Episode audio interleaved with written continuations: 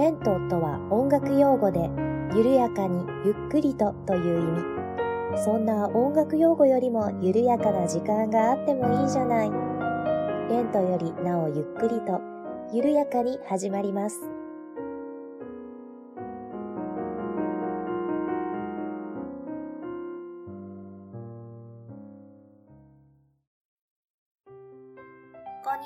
んにちは、八部九夫です。レントよりなおゆっくりと第43回目の配信です。どうぞよろしくお願いいたします。えー、前回ですね、あの、音楽をテーマにした漫画のお話というのをさせていただきまして、若干八部九夫の黒い部分なんかも出てしまっていたんじゃないかなと思うんですけれども、本日もえー、懲りずに最初は漫画のお話させていただきたいなと思っております。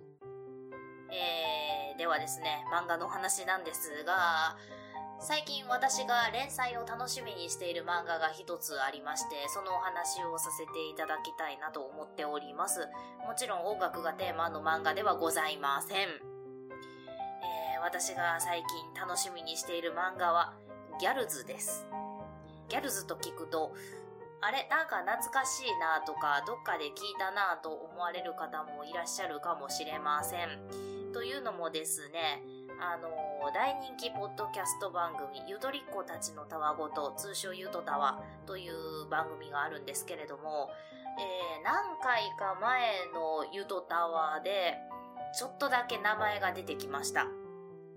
ギャルズというのはですね、私が中学生ぐらいの頃にリボンで連載されていた漫画でして、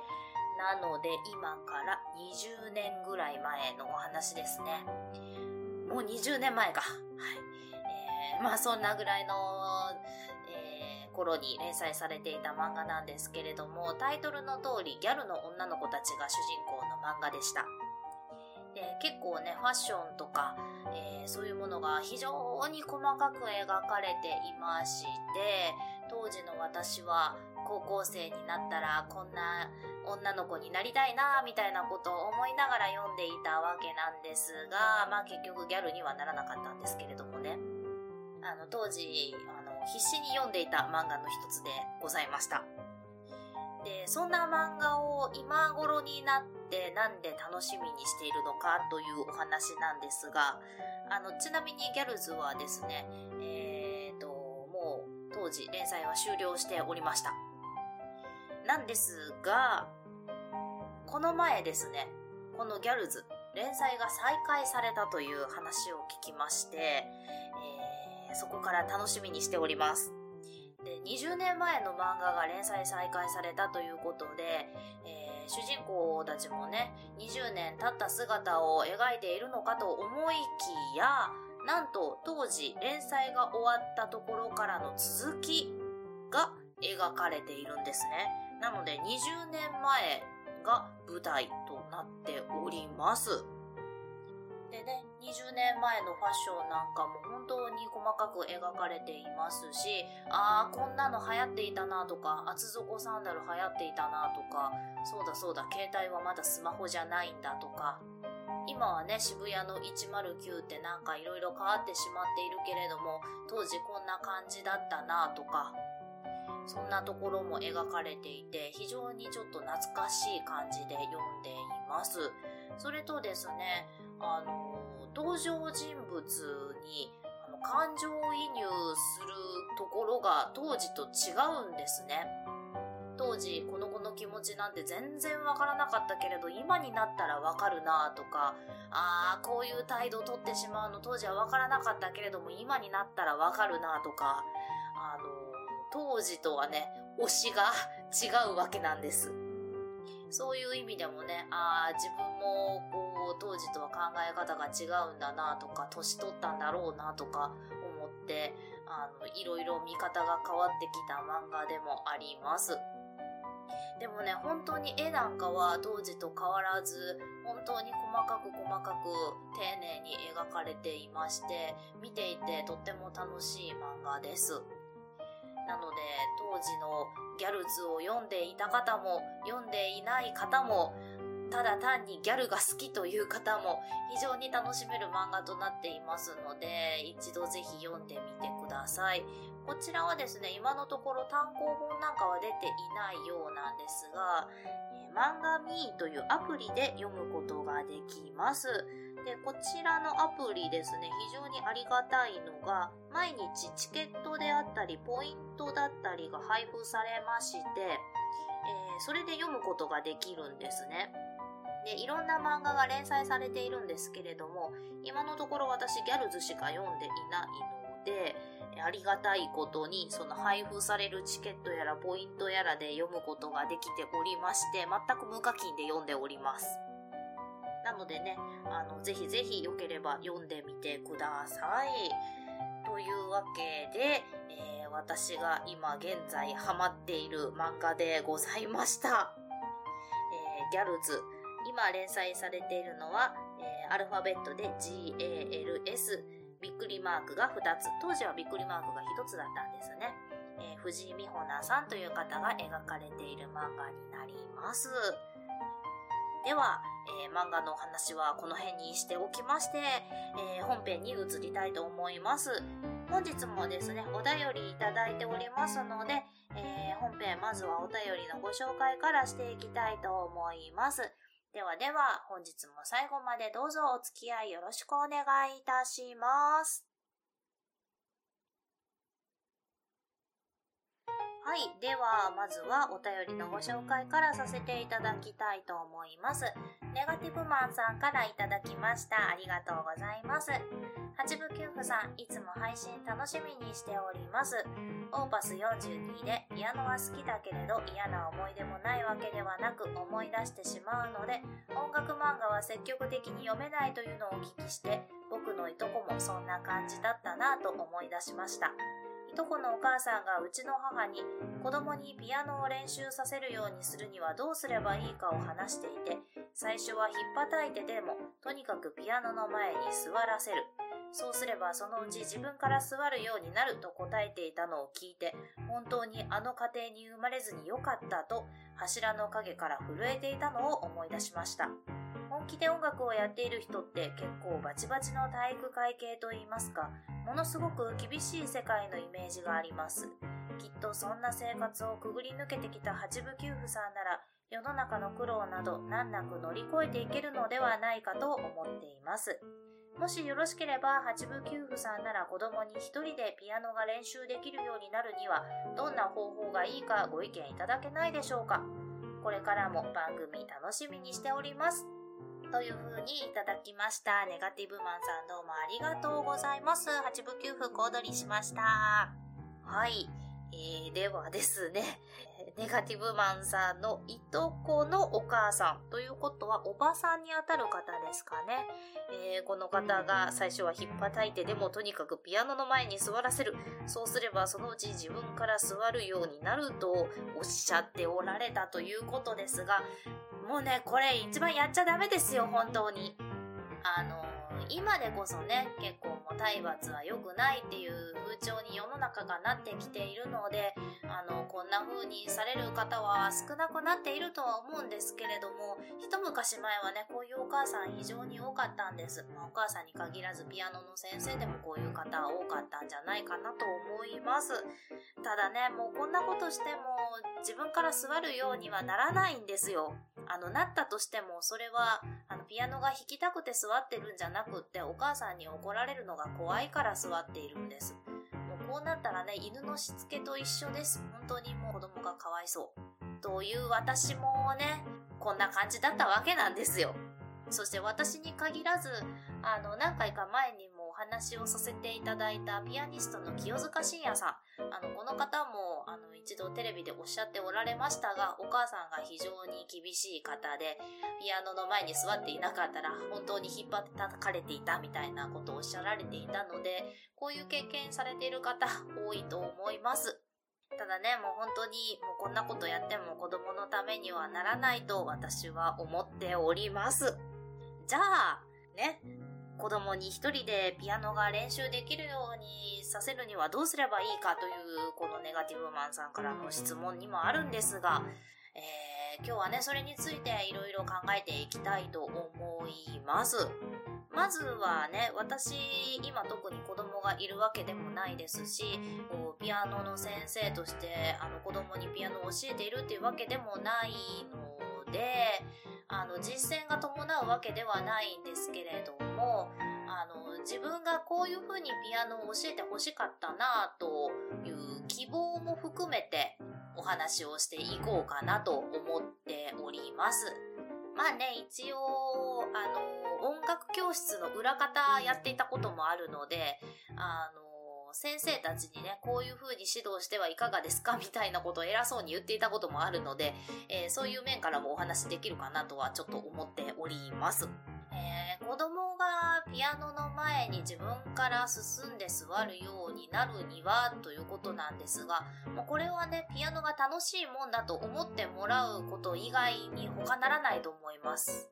あの、ゲームとかって何も言わなくてもやりますよね。毎日。やりたくなりますよね。それと同じで、あの、ピアノが楽しいと思ってもらえたら毎日でも座るようになるとは思うんです。じゃあ、どうやって楽しいと思ってもらえるようになるかっていう、これが大変なんですけれどもね。ここをね、考えていきたいと思います。まずなんですけれども、もし私がピアノの先生の立場だったら、そしてよそのお子さん預かってピアノを教えることになったら、えー、まずどうするかなんですけれども、まずはね、私、おそらく親御さんにお話を聞くと思います。どういったところを目指しておられますかというふうに聞くと思います。あの、お母さんの方がね、この子をゆくゆくは音楽大学に行かせたいわとか、プロの演奏家にさせたいわと思っていらっしゃるなら、それなりにね、やっぱり考えていかなきゃいけないですし、そうじゃなくって、あの、習い事としてピアノをさせたいというご希望であったり、もしくはね、あの、毎日こう、ピアノの前に座らせるという何か、こう、毎日コツコツさせるという習慣づけみたいなものをピアノを通してさせたいって思ってらっしゃる親御さんとかもいらっしゃると思うんです。あの、実際にね、音楽教室の裏方していたら、こういう親御さんもいらっしゃったので、あの、そう考えていらっしゃる方っていうのも多いんじゃないかなと思います。となるとね、それぞれにやっぱり、こう、アプローチの仕方って変わってくるんですね。でもやっぱり共通するのはピアノが楽しいと思ってもらうこと、音楽が楽しいと思ってもらうことっていうのはやっぱ共通してくる分でもあるかなと思うので、えー、そこのところを考えていきたいと思います。じゃあ逆になんでピアノが楽しくないと思ってしまうのかなんですが、これは私の経験から考えても、あの、曲が楽しくないっていうのが一つ挙げられるかなと思います。あの、バイエルとか、ゼルニーとか、えっ、ー、と、あとはハノンとか、そういったところって皆さん結構やってこられた方多いんじゃないかなと思うんですが、この辺の曲って楽しくないんですよ。あの、今でこそね、バイエルってこうイラストがたくさんついた本とかが出ているんですけれども、当時そんなの少なかったですしね、あの、本当に単調で楽しくない曲っていうのがとても多くってあの、それがピアノ嫌いにさせる原因の一つでもあったんじゃないかなと思います。あの、確かにね、基礎を、あの、やるっていうのは大切なことではあるんですね。やっぱりこう運動するのに筋トレは必要みたいな感じで練習曲と言われるものですね。こういうものをやってテクニック磨くっていうのは非常に重要な場面ではあるんですけれども、これがいかんせん楽しくない。となるとね、無理してやることはないんじゃないかなと私は思うんです。で、やっぱり考えることは同じなので、やっぱり楽しくね、練習曲をやってほしいというのをやっぱり出版社の方も考えるので、今探せば、あの、いろんな練習曲が出ています。バイエルはバイエルでもそれこそ先ほど言ったようにイラストがたくさんついていて、こう想像力を膨らませられるような作りになっている本っていうのもたくさんありますし、無理にバイエルやらなくても他にたくさん教材はありますので、そういったもので、こう、その人に合う教材を使っていくっていうのも一つ大事かなと思います。ちなみにですね、私意外なことにバイエルやってないんです。で、バイエルの代わりにやっていたのがですね、メトードローズ特集だったり、あとは、バーナムピアノテクニックっていう練習曲がありまして、こういったものをやっていました。で、バーナムはね、私すごくお気に入りだったんです。というのもですね、あの、棒人間のイラストがたくさんありまして、これが非常に好きだったんですね。なのでね、やっぱりこう、それぞれ人によってツボっていうのは違うので、その子に合った教材選びっていうのは必要なんじゃないかなと思います。ちなみにバーナムはね、今でもデザイン非常に好きで、えー、何年か前にね、バーナムが何周年記念だったかな？ちょっと忘れたんですけれども、あの、バーナムピアノテクニックのあの本の表紙がデザインされたクリアファイルを発売したことがありまして、えー、クリアファイル、えー、何種類か買いました。はい、それぐらい好きです。で、これはですね、私の大学の時、あの、指揮法を教えてくれていた先生のお話なんですが、あの、指揮の先生っていろんなことができなきゃいけないんですね。もちろんピアノも弾けなきゃいけないし、いろんな楽器の知識もなくちゃいけないので、非常に何でも楽器が演奏できる優秀な先生でいらっしゃって、チェンバロなんかも、あの、惹かれるような先生だったんですが、あの、その先生もですね、お子さんの頃にピアノの練習嫌いだったそうなんです。で、バイエルがやっぱり嫌いだったそうで、ただ、あの、その先生のピアノの先生、あの、その先生もね、もうだいぶお年召していらっしゃったので、もうだいぶ前のお話にはなると思うんですけれども、その先生のピアノの先生が、まあ、当時にしては結構柔軟な考え方の先生だったそうで、あの、いろんな曲を弾かせてくれて、中でもですね、バルトークという作曲家が作った曲、曲集をね、その先生が持ってこられて、その曲が、あの、非常に先生を気に入ったそうで、それから、あの、真面目にピアノを弾くようになったとおっしゃっておられました。なのでね、こう、枠にとらわれずにいろんな曲をその弾かせてみるっていうのは大事なんじゃないかなというのがまず一つです。で、それからですね、まあ似たようなことにはなってくるんですが、あの、特にね、こう、音楽大学に進学させたいとか、あのクラシックの演奏家にさせたいっていう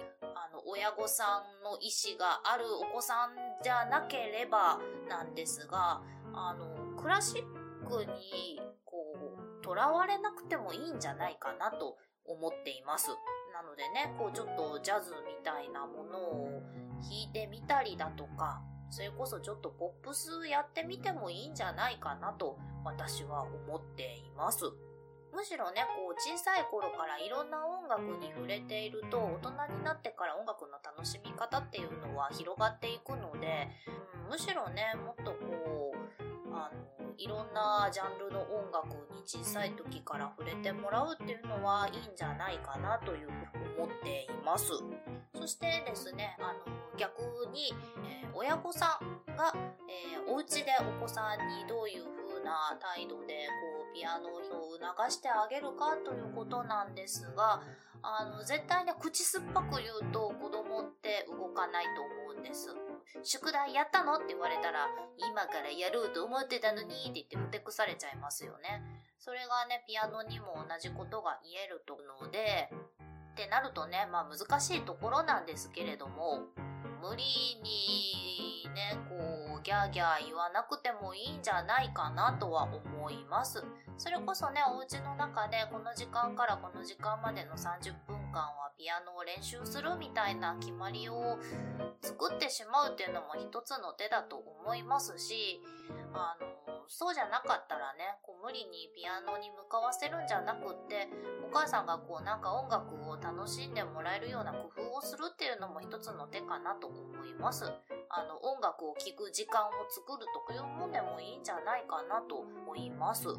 ね、音楽を聴くっていうのだったらね、こう時間取らなくてもご飯食べながら聴いてみるとか、そんな感じのことでもいいんじゃないかなと思ったりもしますし、ただね、これはまあその、子さんがついてるピアノの先生がどう言うかにもよってくるとは思うんですけれども、お家ではね、こうピアノを、まあ、弾いては音楽を嫌いにならない工夫みたいなのをしてもらえたらいいんじゃないかなと私は思います。でもそれでも、ピアノを弾くのが嫌だ。お子さんであればね、もう無理にピアノをさせる必要ないんじゃないかなと私は正直思います。それで無理にやってしまうとね、音楽が嫌いになってしまうということもありますので、そうなったら本当に本末転倒なので、無理にやらせることないんじゃないかなと思います。おそらくね、そのお子さんにはピアノは向いてません。なので他のことで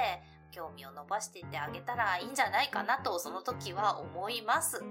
あのー、私もですね、妹がいるんですけれども、ちょっと年離れてるんですね。で、母も年いってからできた子ということで、結構妹には甘かったんです。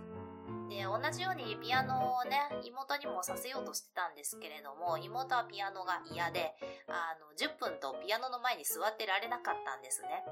で、まあまあ最初のうちは母もちょっと怒ったりはしてたんですけれども、あの、妹は結構小さい時からね、あの、なんて言ったらいいのかな、こう、我が強いというか、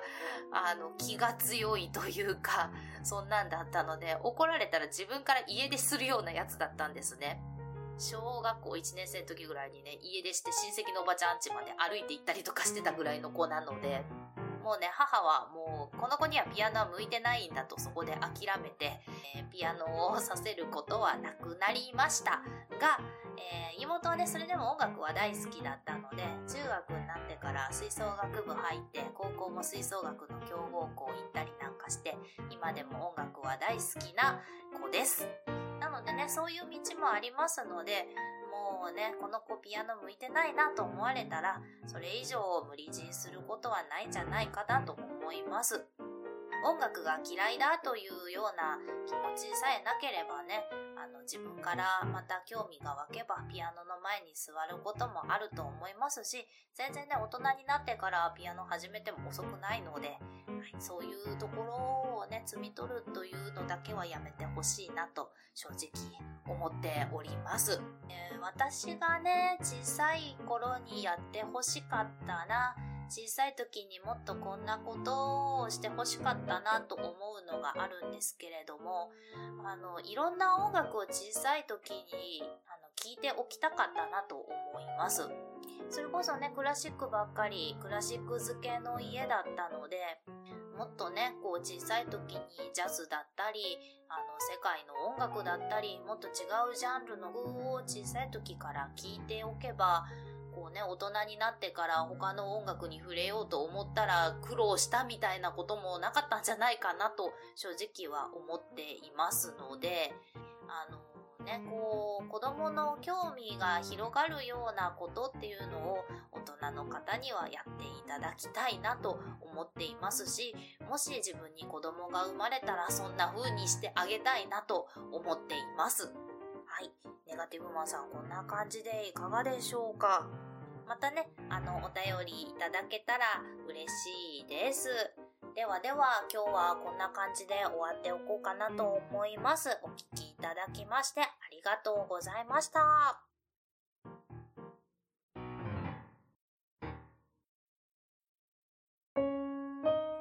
この番組では皆様からのお便りを募集しております。メールアドレスは、レントゆっくりアットマーク gmail.com lento.yukkuri アットマーク gmail.com です。ツイッターはアットマークレンクリでやっております。ハッシュタグはハッシュタグレンクリ。レンはカタカナ、クリはひらがなです。お便り、ツイート、DM などをいただけると、八部九符は小躍りをして喜びます。どうぞよろしくお願いいたします。では次回またお会いしましょう。ごきげんよう。